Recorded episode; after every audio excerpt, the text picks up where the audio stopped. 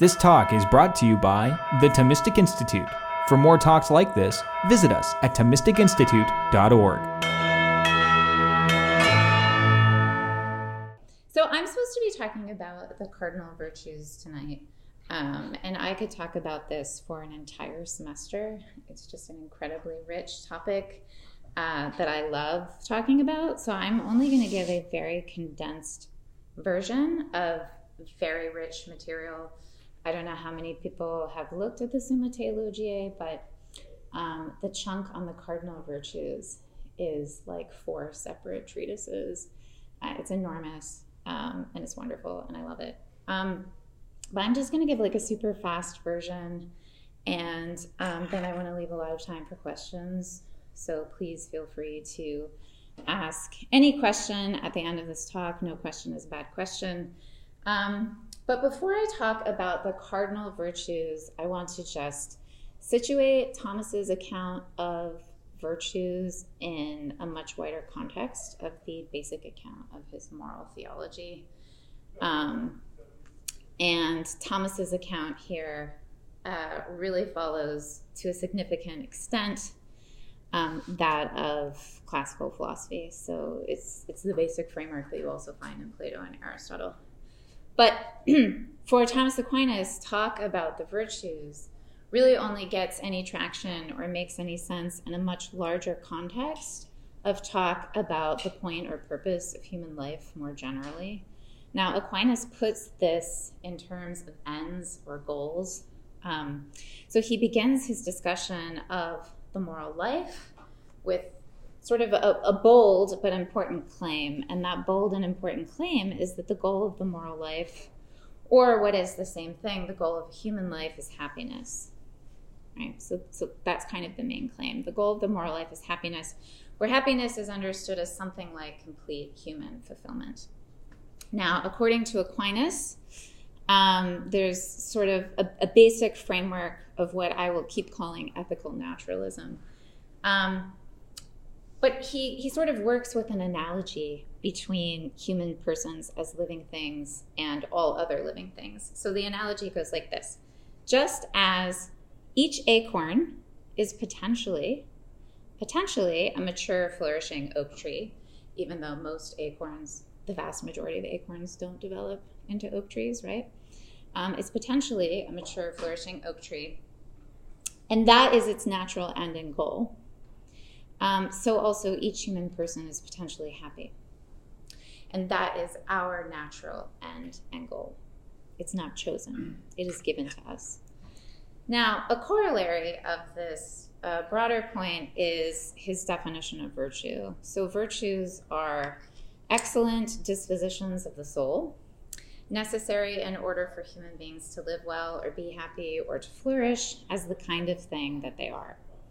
So, again, using the same analogy, just as oaks need to develop strong roots in order to reach their mature stage of flourishing, so also we need the virtues in order to be happy, right? So, it's the the modal force of that practical necessity is something like uh, you won't get the good that you want without this necessary means.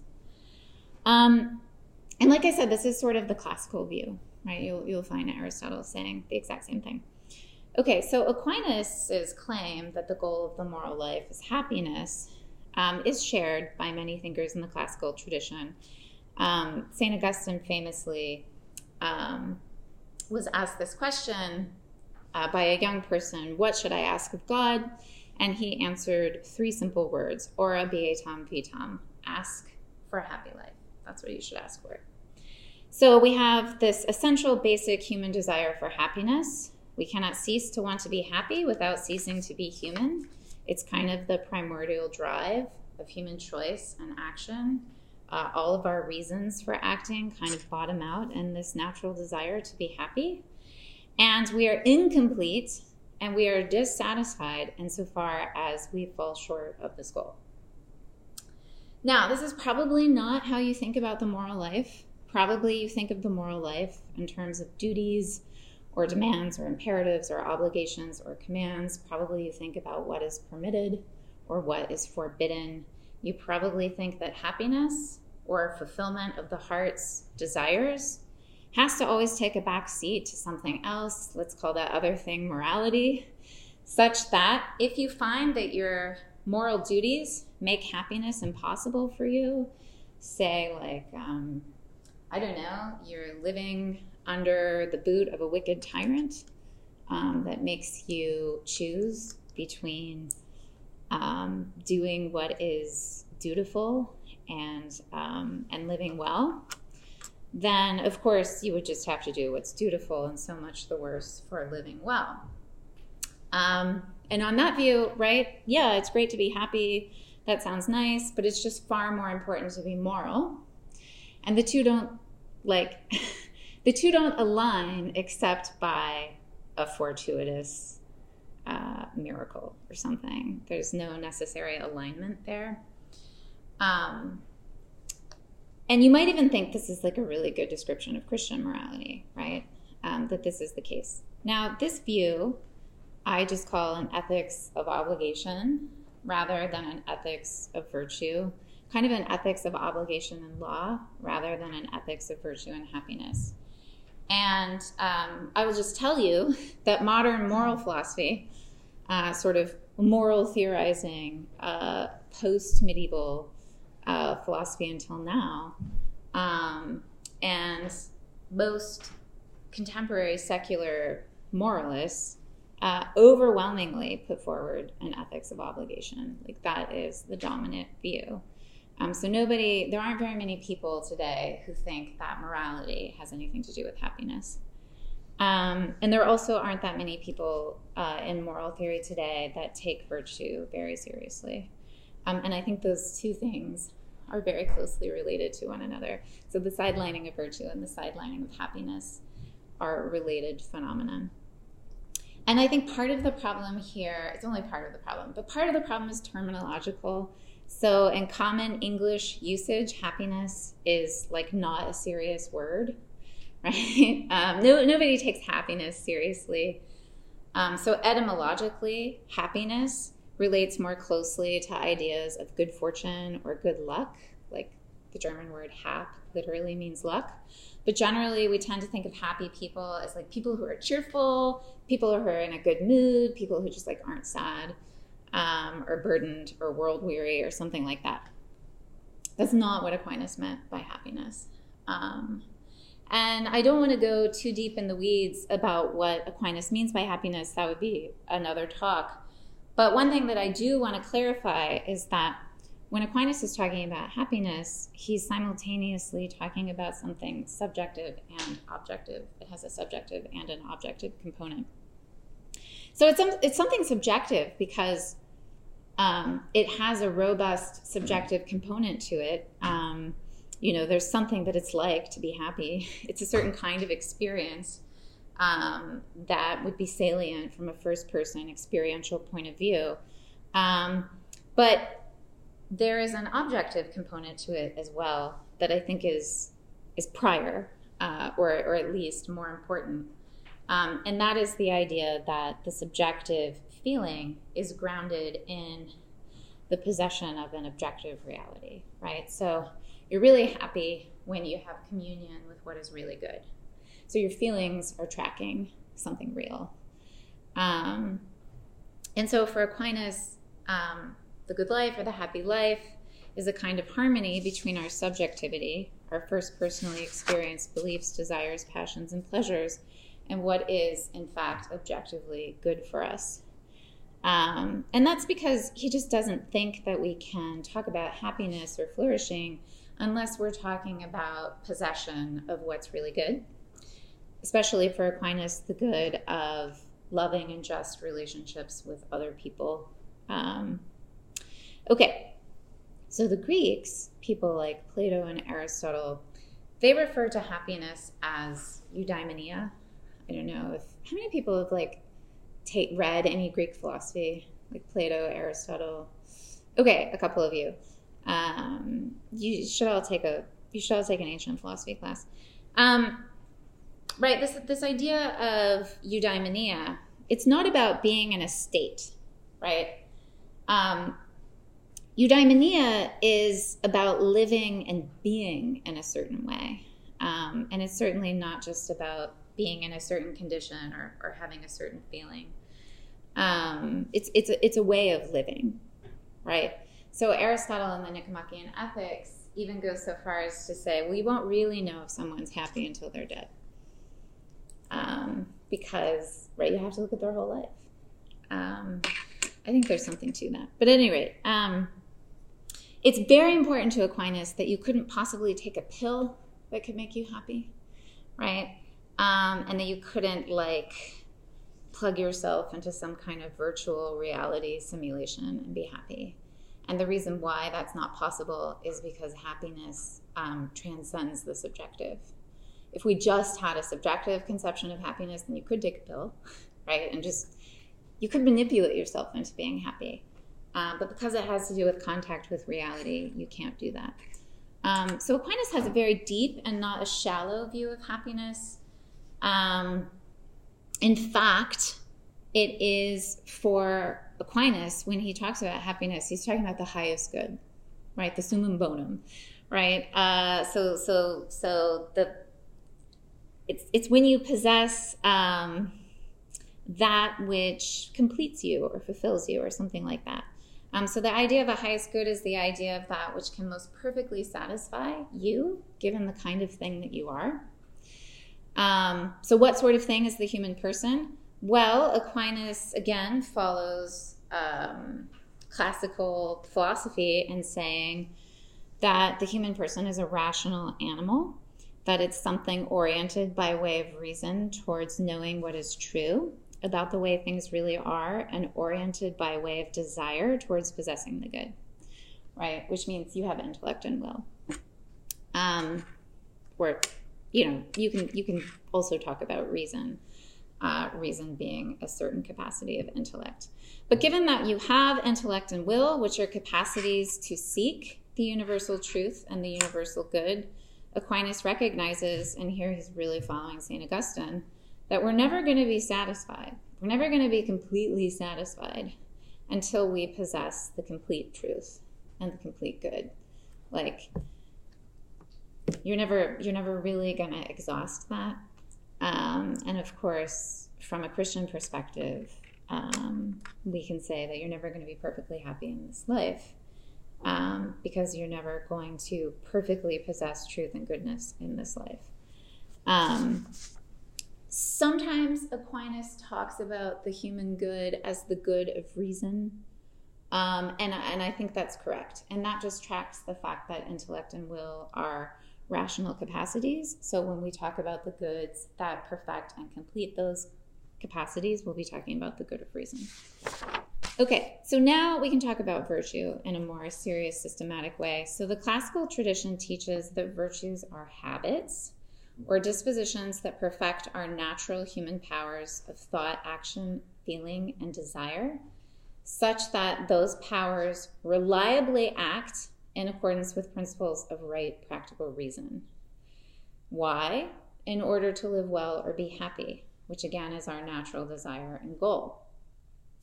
And because we are self determined or free in our choices and in our actions, so we're self determined and free at any given point um, in our lives, and we have to make choices about what to do. Aquinas thinks it's obvious that we need to cultivate good habits so that we are always ready to do that which will um, which will be good um, rather than that which will be bad or ruinous or take us off the path of happiness. Um, another thing about virtue is that it has to be done from knowledge. So there's like a knowledge requirement on virtue. So you have to know that in doing whatever you're doing, um, that you're acting well, right? You couldn't like accidentally be just. You have to, I mean, you could, right? But it wouldn't be real justice. You have to know that you're doing the just thing you have to know that you're doing the honest thing. You have to know that you're doing the courageous thing. And you have to have an understanding of the goods at stake in doing that. Um, so there's this knowledge condition. Um, and he also says you have to perform these actions, these virtuous actions, for their own sake, rather than for the sake of something else. So if you um, do the just thing, you know, you return uh, money to your friend, but not because it's owed to your friend, um, but because like I don't know, you've got this like like you're trying to butter up your friend because you need something from him or something, right? Um, so you did something that is materially just, right? Um, you did in fact give your friend what was owed to him, um, but you didn't do it for the right reason, and so it's like actually not really a just action because um, it's not formally just. You didn't have the right intention in doing it. Um, and then the final condition, and this is like really important, you have to do it with ease and pleasure. It has to be easy for you. Um, so Aquinas, and I'll talk more about this later in the talk, but it's very important for Aquinas that um, if you're really virtuous, it's not hard. It's not hard. It's like second nature to you. Like you give people, if you're just, you do the just thing. It's not hard, except maybe in like very extreme, weird circumstances. Um, yeah. So so with ease and pleasure. Okay. So virtues are habits, and that means that metaphysically speaking, they're a kind of quality or a kind of disposition. And when you think about habit, you're thinking about the development of one of the human capacities for action. Um, so so habits are sort of like an orientation towards action that is defined by the characteristic kinds of act that the virtue tends to generate. So there's no thinking about virtue for St. Thomas, an abstraction from its subject. Now, subject for Thomas here is like a technical term. It picks out some specific power or capacity of the human person, right? Whose act it disposes well or ill, right? Virtues dispose your capacities well, and vices dispose them poorly. Um, so when you think about virtue, you're thinking about a certain perfection of a power um, that is productive of good works. So uh, I have written four such powers on the board, and I'm going to talk about them in a minute. Um, but that's what he means when he, I guess I should write that up here. So these are subject, subjects of virtue. Okay. So I've been speaking about virtue very generally and formally, but now I want to talk specifically and concretely about the cardinal virtues and the theological virtues um, and also a distinction between intellectual and moral virtue. Um, so, just really quick intellectual virtues. These are the virtues that perfect our capacity to know things. And moral virtues are virtues that perfect our desires and our feelings, what Aquinas calls the passions, right? So, feelings like hope, feelings like fear, um, feelings like anger, right? Um, and he just thinks these are two different kinds of virtues. Um, and that's really important to him because he thinks that the way that you get these virtues is different. So, intellectual virtues you get through teaching, right? Um, so, if things are going well here at William and Mary, you should be cultivating some intellectual virtues. Um, but you're not cultivating moral virtues when you study, uh, sadly. Um, moral virtues do not come through teaching. Moral virtues come through habituation, and that's a different process. Um, so there's that distinction between intellectual and moral virtue. Um, and then Aquinas kind of adds to this a Christian distinction between acquired virtue and infused virtue. Is that a familiar distinction to people here? So, acquired virtue um, are those virtues, like the cardinal virtues, that you can acquire just like through your own efforts, right?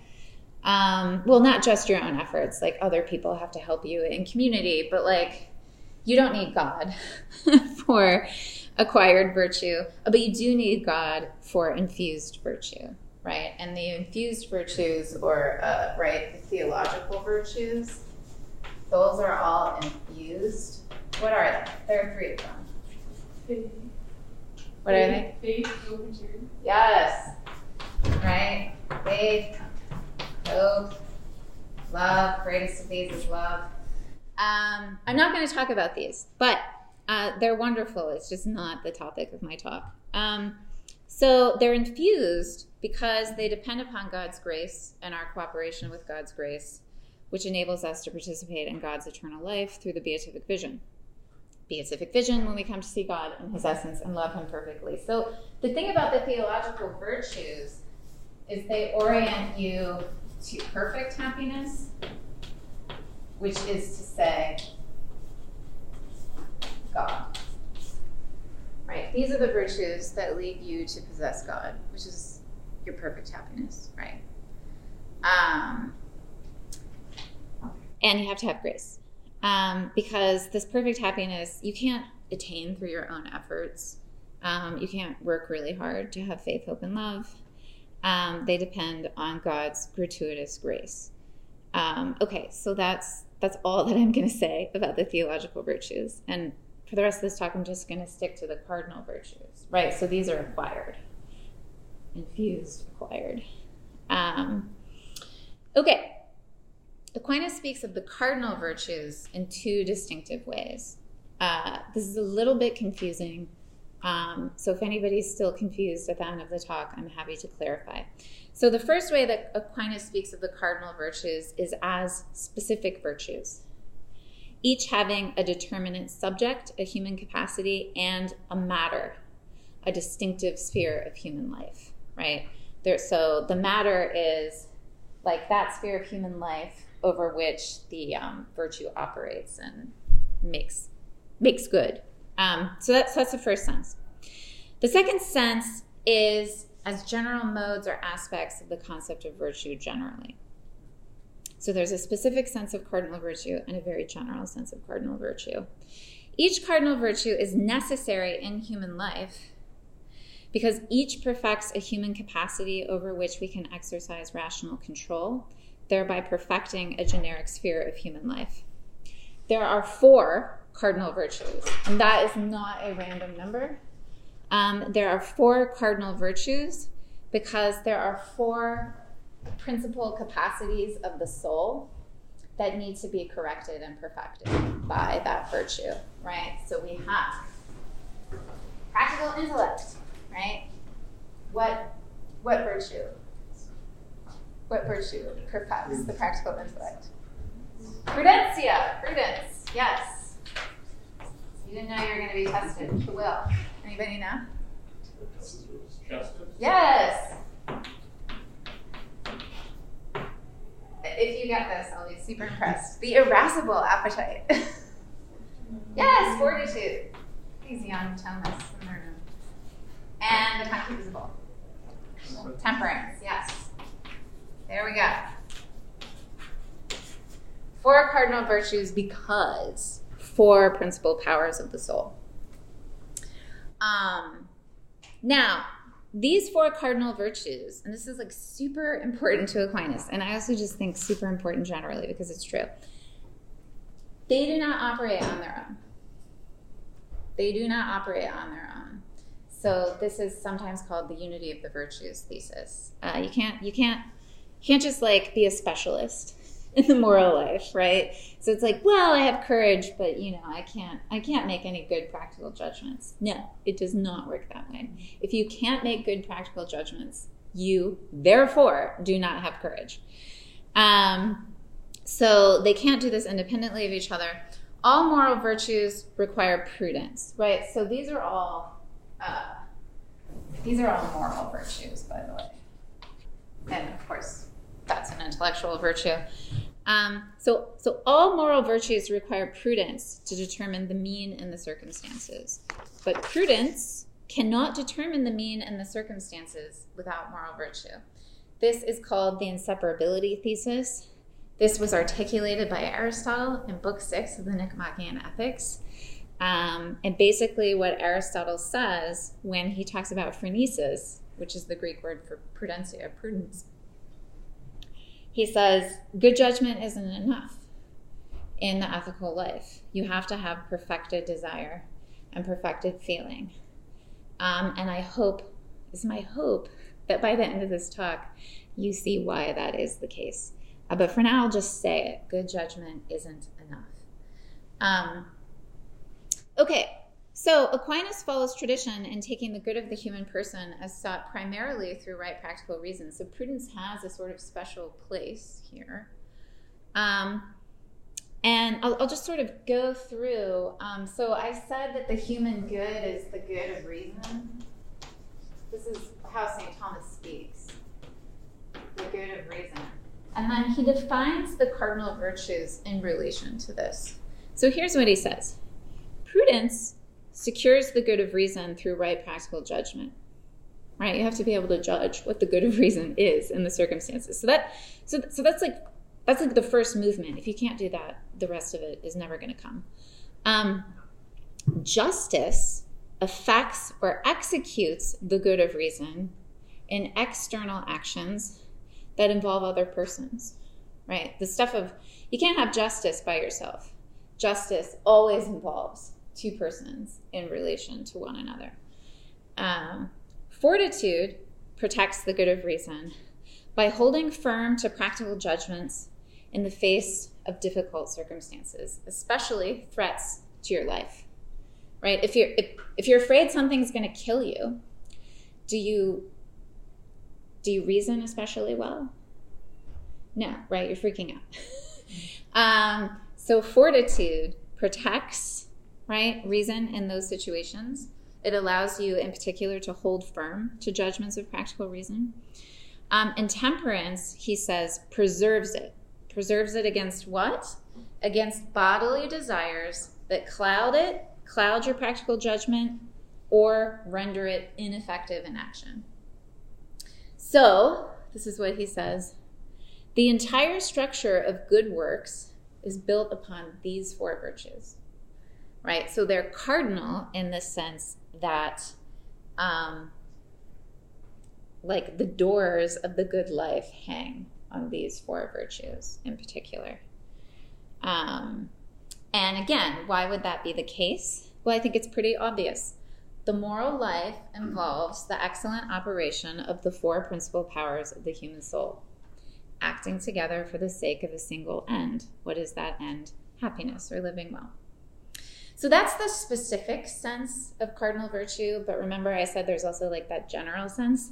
So now I'm going to talk about the general sense each cardinal virtue also highlights some aspect of the essence of virtue generally.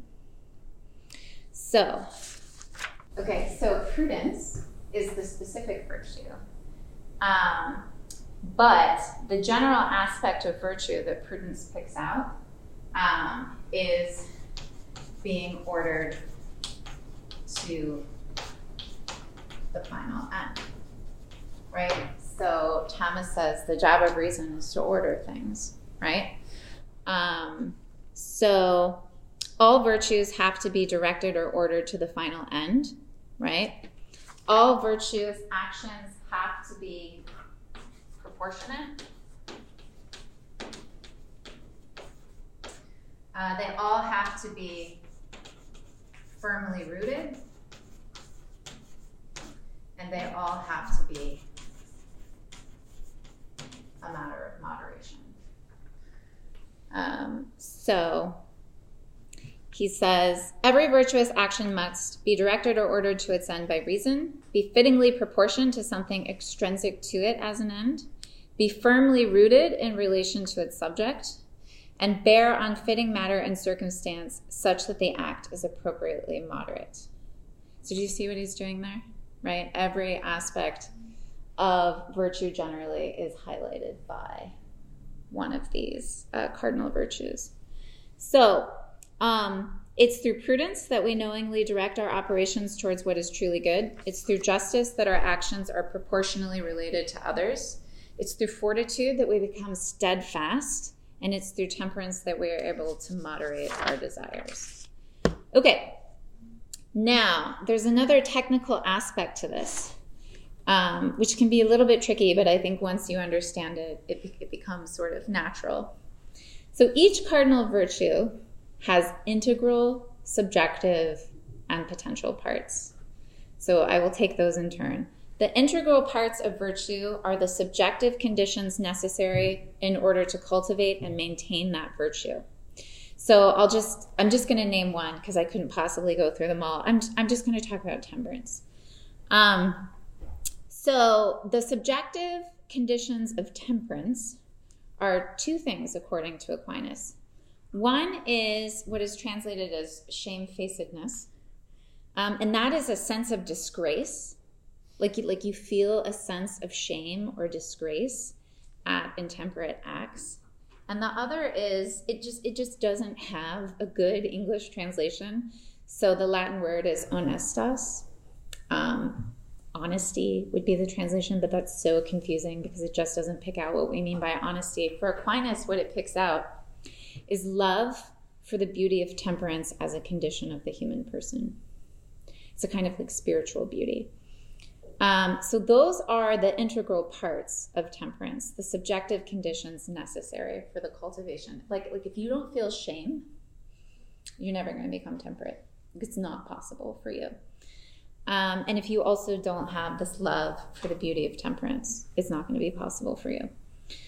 So, those are the integral parts. The subjective parts of a virtue are its species, right? So, there are species of temperance in Aquinas um, because temperance regulates what's the matter of temperance?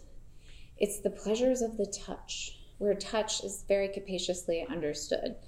Um, so, the pleasures of touch are divided into food and drink on the one side and sex on the other, right? Those are when we talk about the concupiscible power, we're talking about our sensual bodily appetites for food and drink on the one side and sex on the other. Um, now, regarding the pleasures of food, Aquinas discusses abstemiousness fasting and the opposing vices of gluttony. Um, and with regard to pleasures of drink, Aquinas discusses sobriety and its opposing vice of drunkenness. And with regard to the pleasures of sex, Aquinas discusses chastity and the opposing vice of lust. So those are all species of temperance, right? Very specific virtues that are all manifestations of this broader thing, temperance. Um, so one interesting thing that follows from that is like you also can't be a specialist in temperance, right? So like we wouldn't say that you're temperate just because you have chastity, but like you're a glutton um, maybe you know somebody like that, right? But you wouldn't say that they have temperance for Aquinas. Okay, so those are the subjective parts. Now the potential parts. Um, this is a little bit tricky for people, but I actually really love this. I love this aspect of the cardinal virtues for Aquinas. Um, so the potential parts of temperance are basically other virtues and vices that Thomas thinks um, really hinge on moderation. So, in the treatise on temperance, and this is the case for almost all of the cardinal virtues, there will be right the um, the subjective conditions that are necessary for the maintenance of the virtues, and then there'll be all the species of that virtue. Um, so, like so, like in courage, you know, there's like military courage, but then there are other kinds of courage. Um, and but then there are the potential parts and um, this ends up like placing under justice all kinds of things that you wouldn't necessarily think would go there um, so in the treatise on justice and the potential parts of justice you'll find the virtue of religion you'll find gratitude you'll find all kinds of stuff and you're like what does that have to do with justice well all of these things it turns out involve giving to others what is owed to them and that's why they're potential parts of justice. And similarly, the potential parts of temperance, Aquinas mentions continence, which means self control. Well, self control in an ethical sense, not a physical sense. Uh, kindness, meekness, humility, something he calls studiositas, modesty, and then the opposing vices of anger, cruelty, pride, curiositas, and immodesty. Those are all under temperance for Aquinas because they all essentially involve the moderation of some appetite, right? So, under all of the cardinal virtues, you will find all the other virtues, like he maps them onto one another in this way. Um, and it's really clever and brilliant and systematic.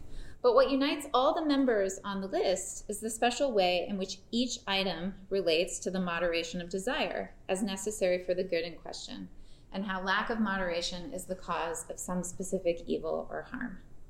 Okay, does that make sense? Are we all still, we're good? Okay. All right.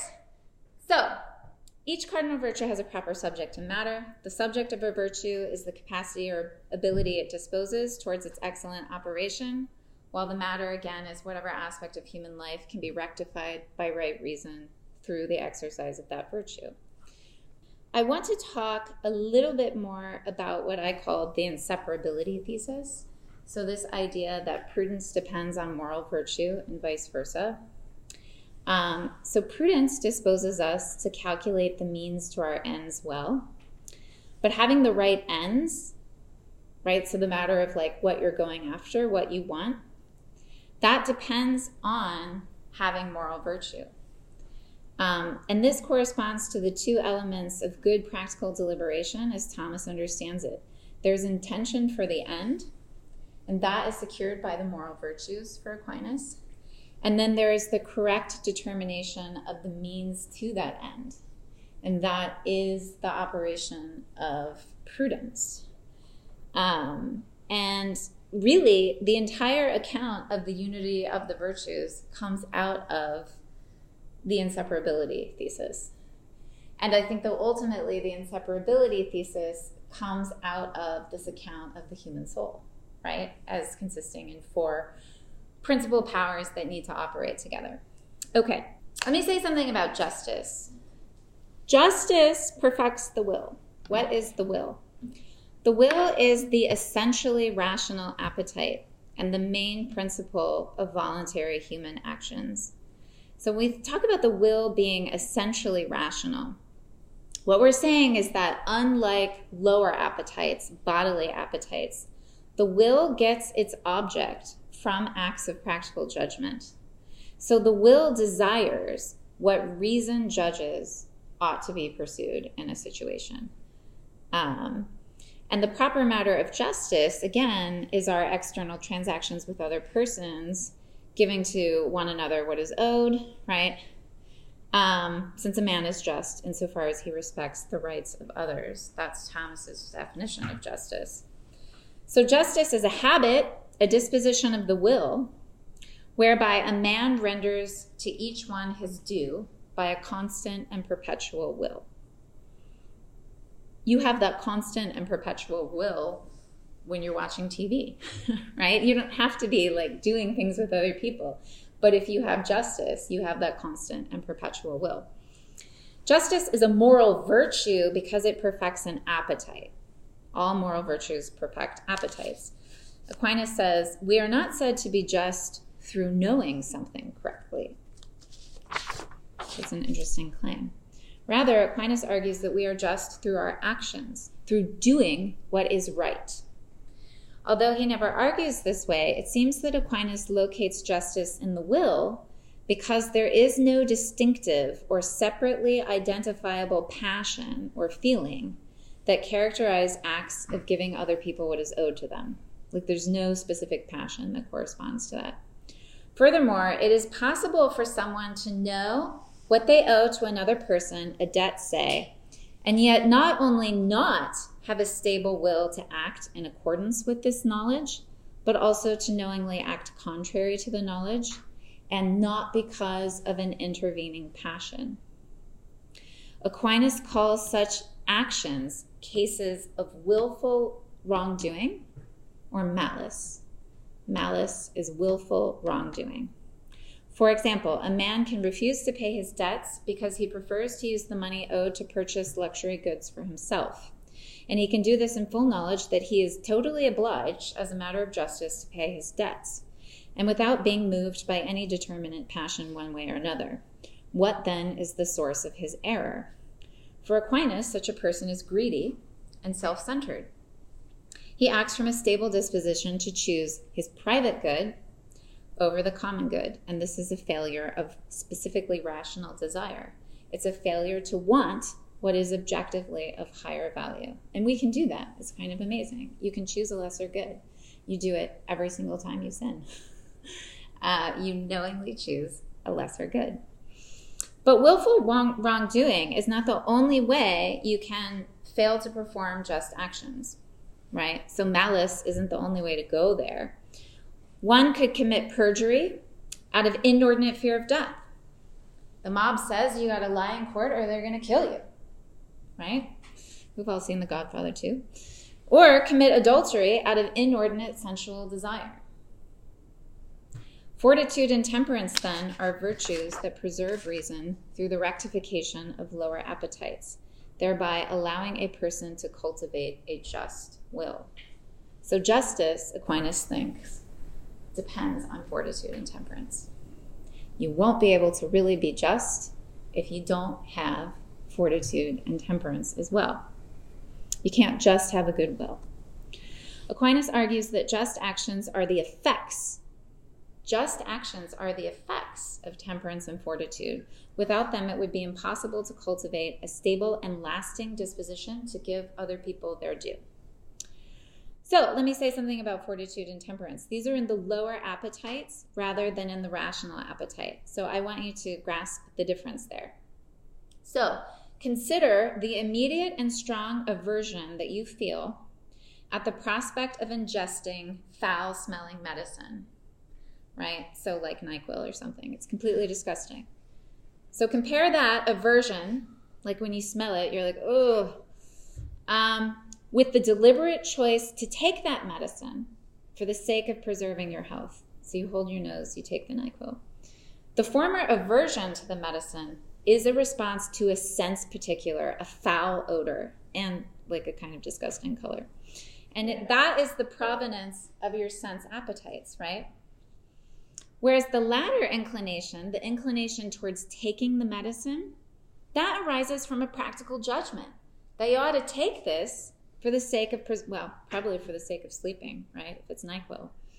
And that belongs to the will. Do you see the difference between those two kinds of appetites? Um, so you can have this aversion to taking the medicine and still take the medicine because you have this other kind of appetite. Okay, so now I want to talk about these lower appetites. Aquinas divides the lower appetites into two different kinds the concupiscible and the irascible. Fortitude protects the irascible appetite. What is the irascible appetite? It is the human capacity to experience aversion, right? So it's like going away from.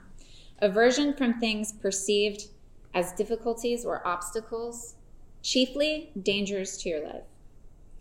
Temperance is located in the concupiscible appetite, which is our capacity to experience desire, so not aversion, right? Irascible has to do with aversions. Concupiscible appetite has to do with desires going towards some sensibly perceived good, not rationally judged good, sensibly perceived good. Um, so, desires and pleasures of touch, but also with the sorrows that arise from the absence of these pleasures when they are longed for, right? So, just think about you know, you're walking past a bakery and you just like smell, you smell like some croissants baking, and you're like, oh, you know, it smells so good um, and you have this immediate desire um, to consume whatever smells so good. Um, but do you go and eat a, a, croissant? I'm probably not. You're definitely not determined to do that just by smelling it. Um, but you have this kind of, um, I don't know, hankering or something for it. Okay. So, fortitude for Aquinas is principally firmness of mind. That's what it is. It's firmness of mind. Because fear, most especially fear of death, creates a withdrawal of the mind from one's rational commitments when confronted with certain harms, right? Um, so you could be like, oh, if a dog is chasing me, um, I should not run because that will make it worse. Or like a bear. You know, they're always like, if the bear comes, don't run what do most people do when a bear comes? They're just like, oh my God, and they run, right? Um, and fear does that, right? You can't hold firm to what you know you ought to do because there's like a big bear and it's very scary. Um, So, in this way, objects of fear tend to be opposed to what reason commands, both because fear can distract the mind, thereby making what is reasonable more difficult to discern in the situation, but also difficult to carry out in action, insofar as fear inclines one away from its objects, right? You want to run away. Fortitude or firmness of mind is necessary so that you can preserve the good of reason and intention, judgment, choice, and action. Now, temperance goes the opposite way. Temperance deals with the contrary passionate inclination, it is the restraint or the curbing of desire towards an object of sensual pleasure, especially desire for the pleasures of touch, right?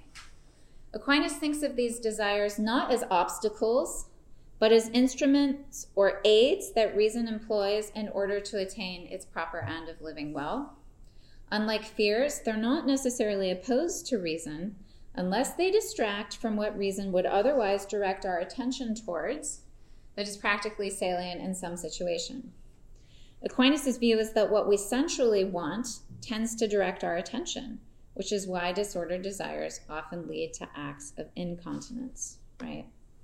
Um, so it's not that, I mean, Aquinas thinks that sex and eating and drinking are good. Those are good things, right? It's not, they're not bad.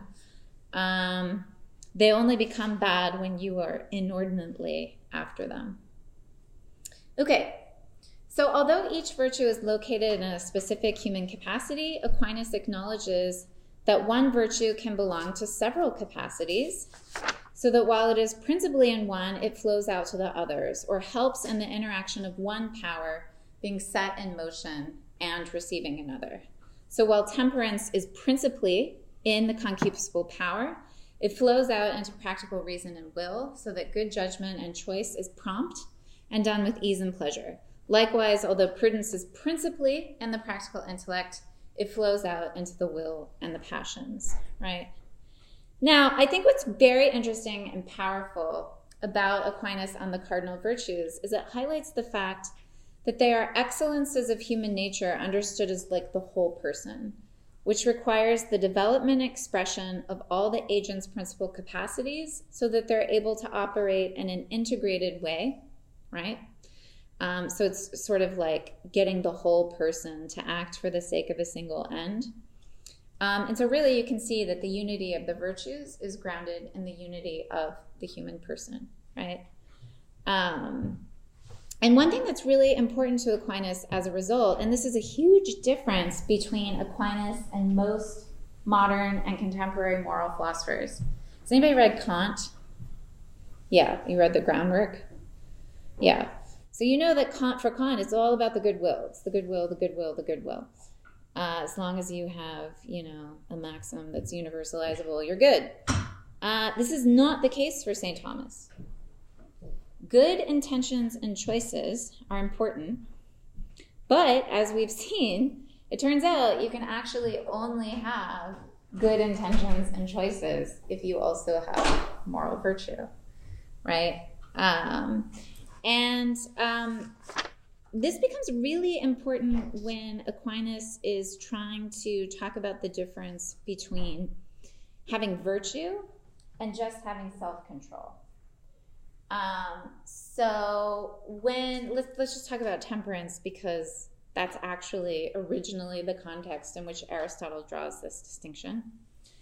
Um, so temperance we could think of as self possession, right? So the temperate person um, wants the right amount of food and drink and sex um, in the right time for the right reason in the right way. Um, and that is because the temperate person is in possession of himself in the sense that his basic human capacities are ordered to what is good through virtue. Now, let's consider the temperate person with someone who is merely self controlled.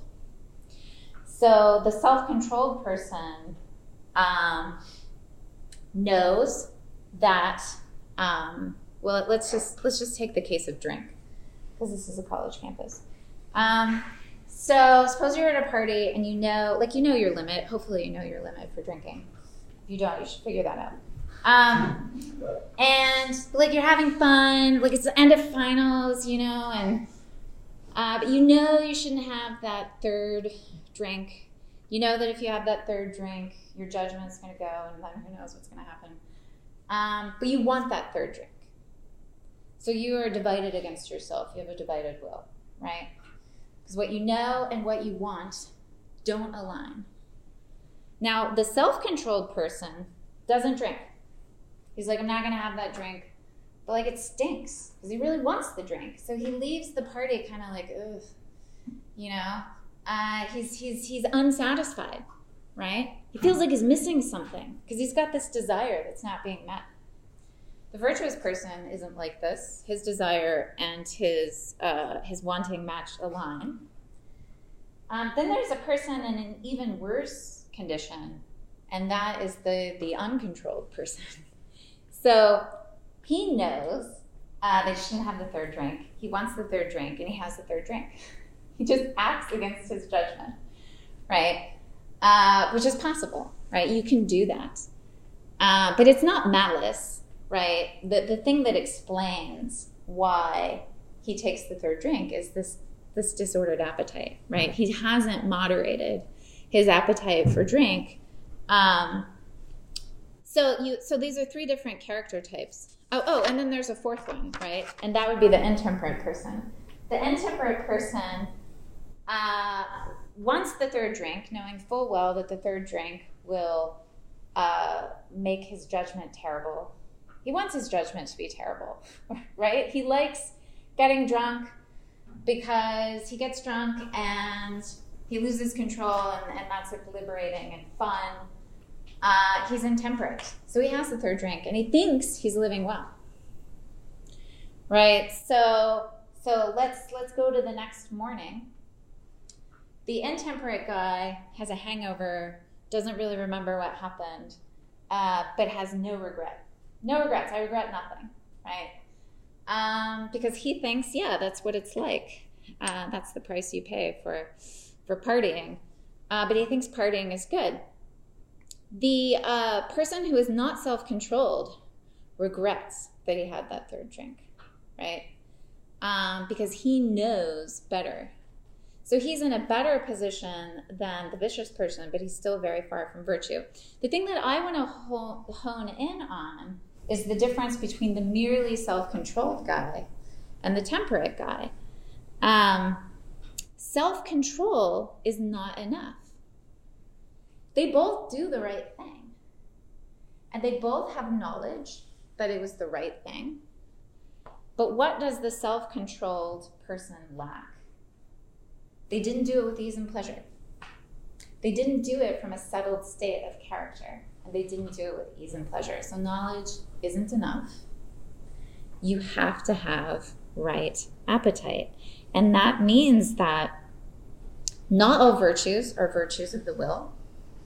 Virtue goes beyond good intentions and good choices. The self controlled guy made a good choice, but it wasn't a virtuous choice. And there's a difference for St. Thomas. Uh, St. Thomas thinks that the exercise of any virtue must involve the will, because choice is an act of will. But not all virtues are dispositions of will. There is a difference for St. Thomas. Temperance is not a disposition of will. Fortitude, not a disposition of will. Prudence, not a disposition of will. Um, okay, so what do I want to say by way of wrapping up? Because I think I should wrap it up at this point. Um, what I want to say is that for St. Thomas, um, the cardinal virtues, in a way, it really goes back to properly understanding the relationship between his account of virtue and his account of natural law. Has there been a TI talk here about natural law? Is that like from that? Well, just like really quickly. Um, Aquinas thinks that the natural law um, is just our ability to know uh, what is good for us through the right use of reason, um, and that all of us um, have this ability to figure out what is good for us through the use of our own reason, uh, which God gave us, and that in acting reasonably, we are participating in God's eternal law. Just in fulfilling our own nature, we are participating in God's providential order for creation. Um, and so we are living well. Um, that all is a matter of law and following following God's eternal law. But in order to do that, we have to cultivate virtue, right? Um, so there is a really tight connection between his understanding of natural law and his understanding of the importance of virtue and his account of happiness. Um, and I think that ultimately it's a really powerful picture because it shows that um, you know, I started off with this contrast between obligation and command and virtue and happiness. But in the end, for St. Thomas, uh, they're united in an important way. So I'll stop there and take some questions. Uh, yes, it's Benjamin, right? Yes. Yes, hi. So, uh, the perfection of the desires that you talked about with them coming at ease, would you say that, according to St. Thomas, uh, that is primarily achieved by the practice of good works, as in like a kind of like exercise in which one perfects with practice, or more primarily through prayer, in which one receives the perfection of desire through grace? Yes, well, that's a whole can of worms. Um, I'm going to deflect a little bit on this one um, because so, you know, there is that. So, I talked about the theological virtues as infused, and I talked about the cardinal virtues as acquired. But of course, what I didn't mention is that there are also infused moral virtues, right? So, there's infused temperance, there's infused fortitude, right? Um, and the reason that I want to punt a little bit is that people who study St. Thomas like kind they they like really get into big fights over this question, like how grace and nature interact when it comes to specifically the cardinal virtues.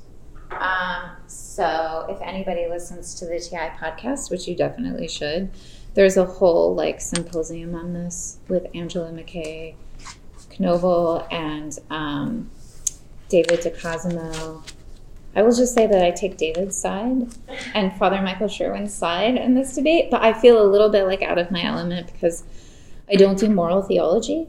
Um, so, so look, I mean, to, to answer your question, um, yeah, like prayer is more important, always. it's just the simple answer, but.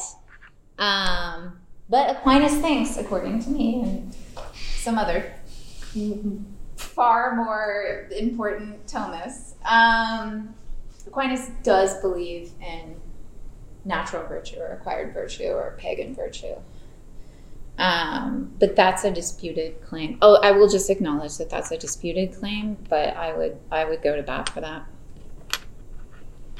Yeah. So I just as a bit of practical advice, you should always pray for God's help, even at the natural level. You always need help. I have a question about the natural law that you mentioned at the end. Yeah. So. Yeah, I just kind of threw that in. and natural law. um, so um, you talked about Tom, St. Thomas's emphasis on natural law. Yes. So what would be the Thomist perspective on implementing natural law in a society that's focused on positive law? Oh. Um, well, I suppose that might take many forms. Um, what can you get slightly more specific on like which area are we talking about legal scholarship? Are we talking about like civil disobedience? What? Mm, i'll say legal scholarship. Oh wow okay. Um, well so the idea of a natural law is the idea that um, what what is demanded of us um, on, on, a, on a general level um, can be known by everyone. Um, so, like, so for example, you didn't need God to tell Moses that murder is wrong. You could have figured that out. Now, the people were struggling, so God told Moses, and he's like, take these commandments down and just let people know that I'm saying this. Um, but but prior to that happening, right, uh, God punished people for murder, right, which sort of connotes that they could have and should have known, right? Um, now, imagine that you live in a society where murdering certain people is legal.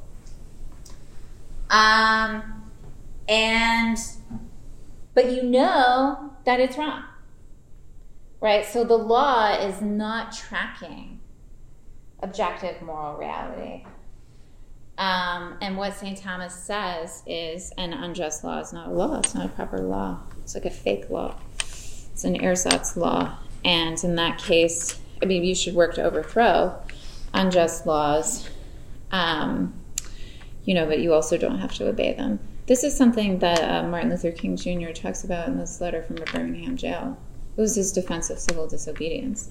Um, now, in terms of legal scholarship, um, it just means that you're not a legal positivist, right? So the legal positivist thinks. I mean, it means other things too. It means other things too, but it definitely means that, right? So your account of the nature of law and what explains its normative force and power.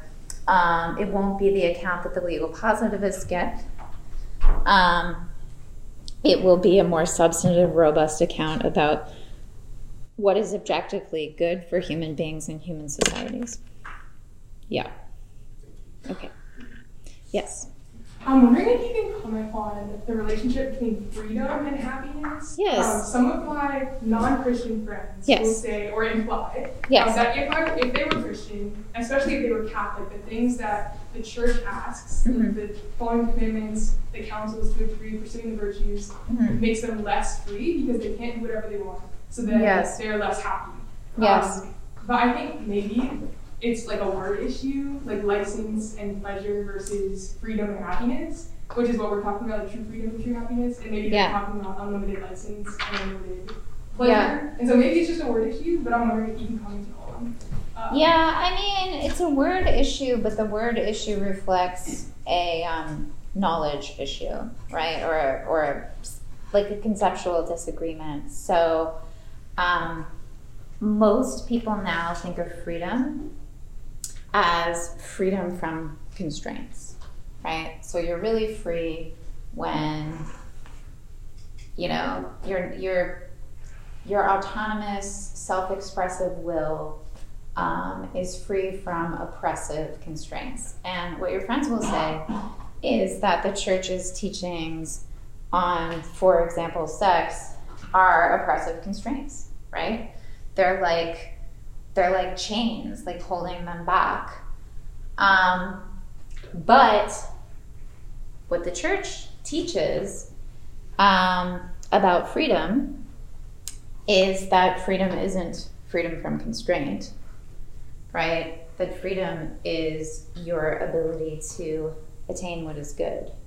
Now, you might be constrained from attaining what is good, right? Someone might um, someone might have thrown you in jail unjustly, right? Now you are constrained. You are oppressed in that situation. Um, but what it means to liberate you is to break you out of jail so that you can pursue the good through virtue, right? That's real freedom. Um, the extent to which you um, have vice is the extent to which you're not free. St. Thomas compares vice to addiction he also it's like sometimes he has this like addiction metaphor sometimes he has this illness metaphor but like it's bad for you. It's holding you back. It's oppressing you. Why? Because it's preventing you from attaining the good right? And the extent to which you can't attain the good is the extent to which you are not free mm-hmm.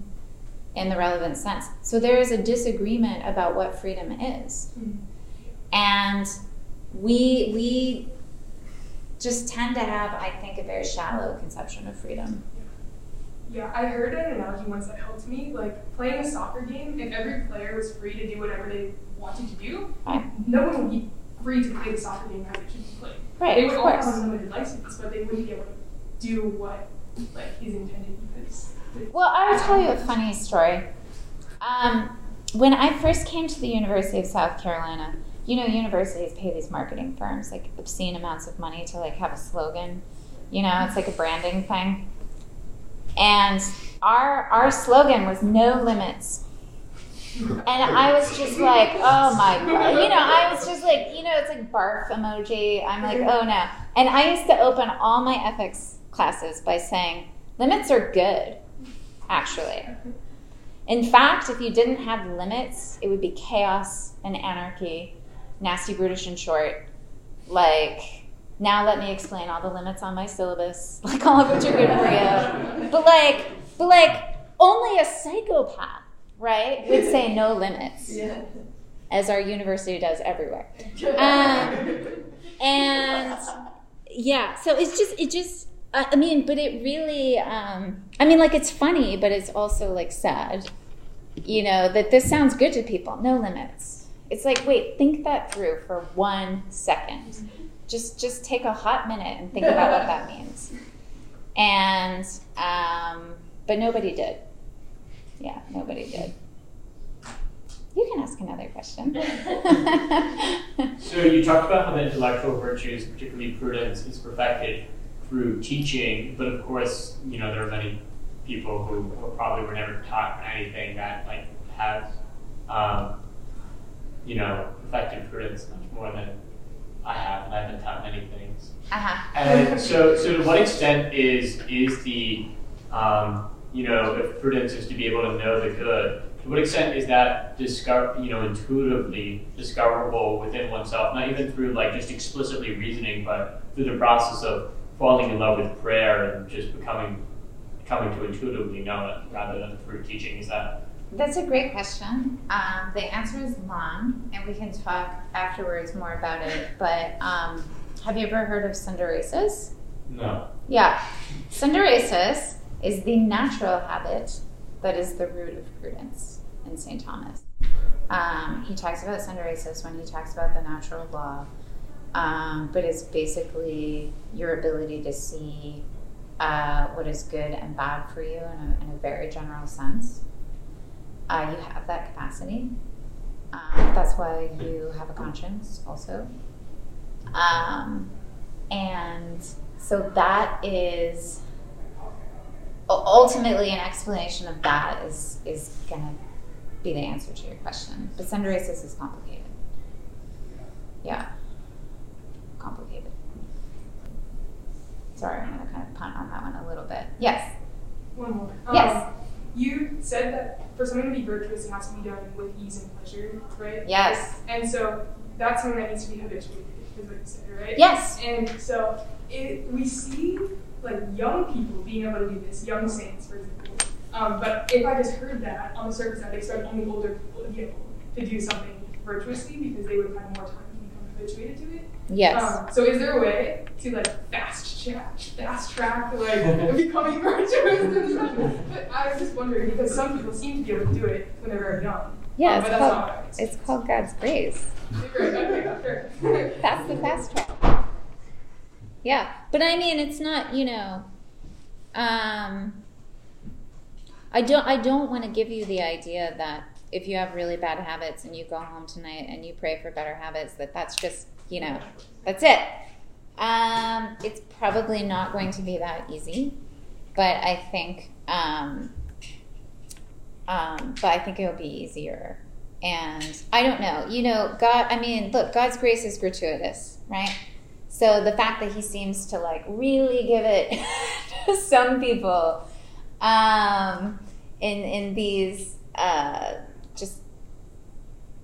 right, I mean, the saints are, are, are people that um, live a life of grace that seems out of touch to the reality of most of our lives, right?